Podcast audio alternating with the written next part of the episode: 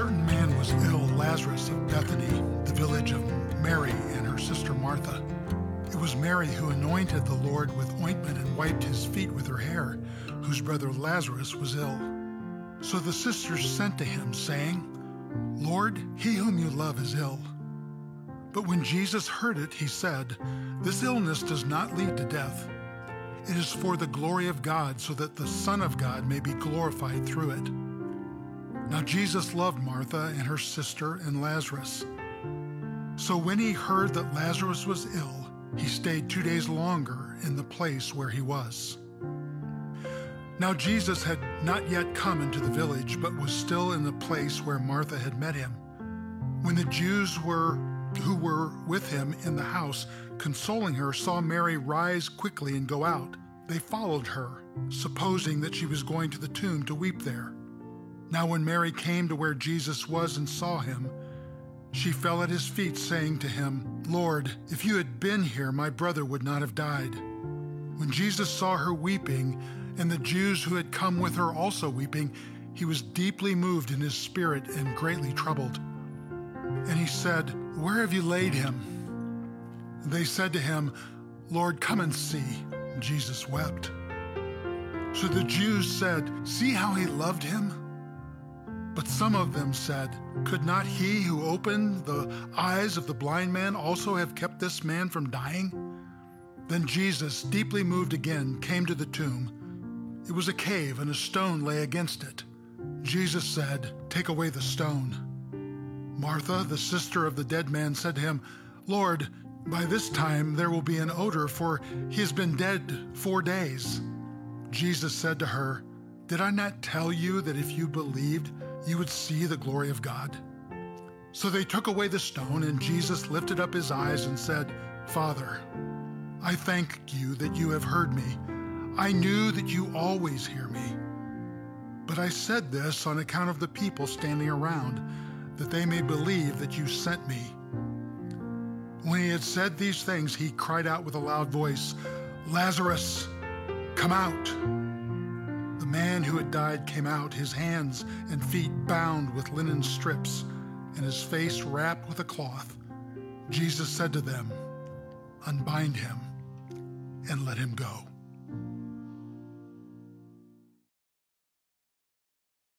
This story about Lazarus is one of my favorite stories uh, of Jesus. And it's not just because of the power of this story, because it's wildly powerful. It's not even because of the wonderful ending of the story, even though I am hardwired for wonderful endings. You probably are too, which is why we love the rhythm of good movies. Uh, rhythm of a good movie or a good book is that things start out, they're really good. And then so you can feel it. Something's going to happen and it's going to drop down and it's going to be something that is so broken that it seems like it can never be put right. And then a good movie then brings it back up to beyond what you hoped for and more wonderful than you ever dreamed.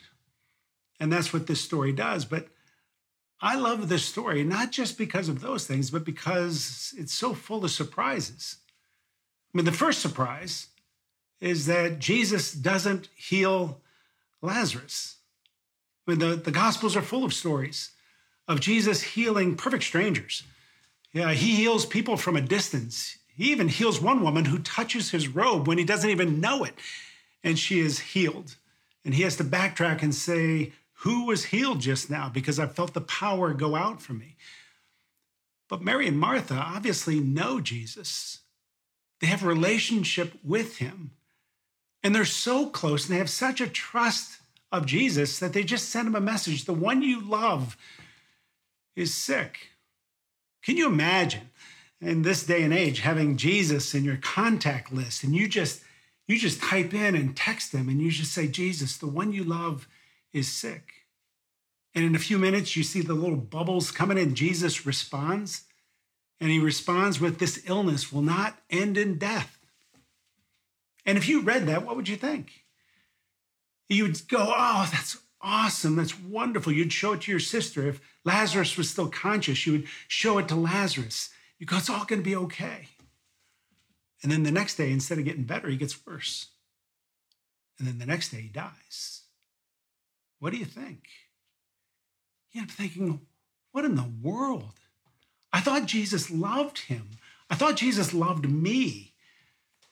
It's one of the hardest things about being a Christian or being a non Christian for that matter. If you're watching this and you are not a Christian, it's possible that this is why you're not a Christian because something happened where you thought that if Jesus, if God really loved you, then you wouldn't be going through this. Then Jesus would have done something for you. Uh, one of the books I read years ago was a book written by Philip Yancey, and it's called simply this Disappointment with God. Disappointment with God. And on the flyleaf, uh, he dedicates it to his brother. And he says simply this To my brother who is still disappointed. To my brother who's still disappointed. You know, when we read this story, it's kind of easy to, for us to see why Jesus didn't heal Lazarus because we get to read all the way to the end of the story and it ends so well. But in the middle of the story, it didn't feel like that. Most of us are in the middle of a story. And I don't know about you, I'll, I'll just talk about myself. And maybe you can relate to this. I am very simple when it comes to looking at my life. I don't know if I've changed that much from the time I was a toddler. I watch my grandkids. And I call it simple math, right? Pleasure is good, pain is bad, health is good, sickness is bad. It's like one plus one equals two, and it never gets more complex than that, at least in the way I experience life. But it's different when you read Jesus. Because in, in, when you read this text, it's easy to miss something. Jesus says this illness will not lead in death. And if you were getting that on your phone, you'd, you'd be tempted just to put your phone down and say, Good news. But then he adds this He said, It is for the glory of God, so that the Son of God may be glorified through it. It's for the glory of God, so that the Son of God may be glorified through it. So, in the midst of a story, sometimes it's easy to doubt whether God loves you. And the first surprise of this story is that Jesus doesn't heal Lazarus. But the second surprise is what Jesus does do. Because what happens is that Jesus gets to the scene and he asks to go to the tomb. And the first thing that happens is that he begins to weep. And he cries so long and so hard that the people around looked at him and they said, Behold how he loved him. Jesus is so full of compassion, and compassion is different. Compassion is indirect pain. It's not pain that you experience personally, it's pain that you feel because someone you care about is experiencing pain. And Jesus is so full of compassion that it means that his heart is knit to our heart, to your heart, in such a way that when you hurt, he hurts, which is absolutely astounding. But then Jesus goes and he uh, asks them to roll away the stone. And they roll away the stone. And then Jesus shouts out, Lazarus, come out. In uh, the book Lord of the Rings, and I, I promise I will one day preach a sermon while I don't mention Lord of the Rings, but this is the summer, and I'm always reading Lord of the Rings in the summer. And in the, the book Lord of the Rings, there's a character named Faramir, and he is a, uh, a wonderful character. He's very brave, very courageous. And in this scene, he's lying mortally wounded, and he's in kind of a coma. And there's this other character named Aragorn, and Aragorn is the disguised king. No one really knows he's the king. And he goes to Faramir and he lays his hands on him and he begins to whisper in his ear. And then Faramir begins to stir and he opens his eyes and he has never met Aragorn before. But the first thing Faramir says is this I heard you call O king, and I have come. I heard you call, O King, and I have come. Lazarus heard his name called by his king, and he came. Lazarus wasn't like mostly dead, like Westley and Princess Bride. He wasn't very, very sick. He was completely dead. And yet, this king has such power they can actually just by calling his name call him from death to life so the second surprise is that instead of healing lazarus which would be infinitely easier i would suppose he waits for him to die and then he calls him from death to life and that brings me to the third surprise which is how jesus actually did what he did how Jesus did what he did for Lazarus. And before we answer that question of how Jesus did what he did for Lazarus, there's a question before that question. And the question before that question is what was the cause of Lazarus's death? What did he die of? And you might say, well, we don't know from the story. We don't know if it was heart failure or a stroke or a virus or cancer or uh, pneumonia, we don't know. And that's true in one sense. But actually, the Bible does tell us why Lazarus died. Because Lazarus died for the same reason that you will one day die.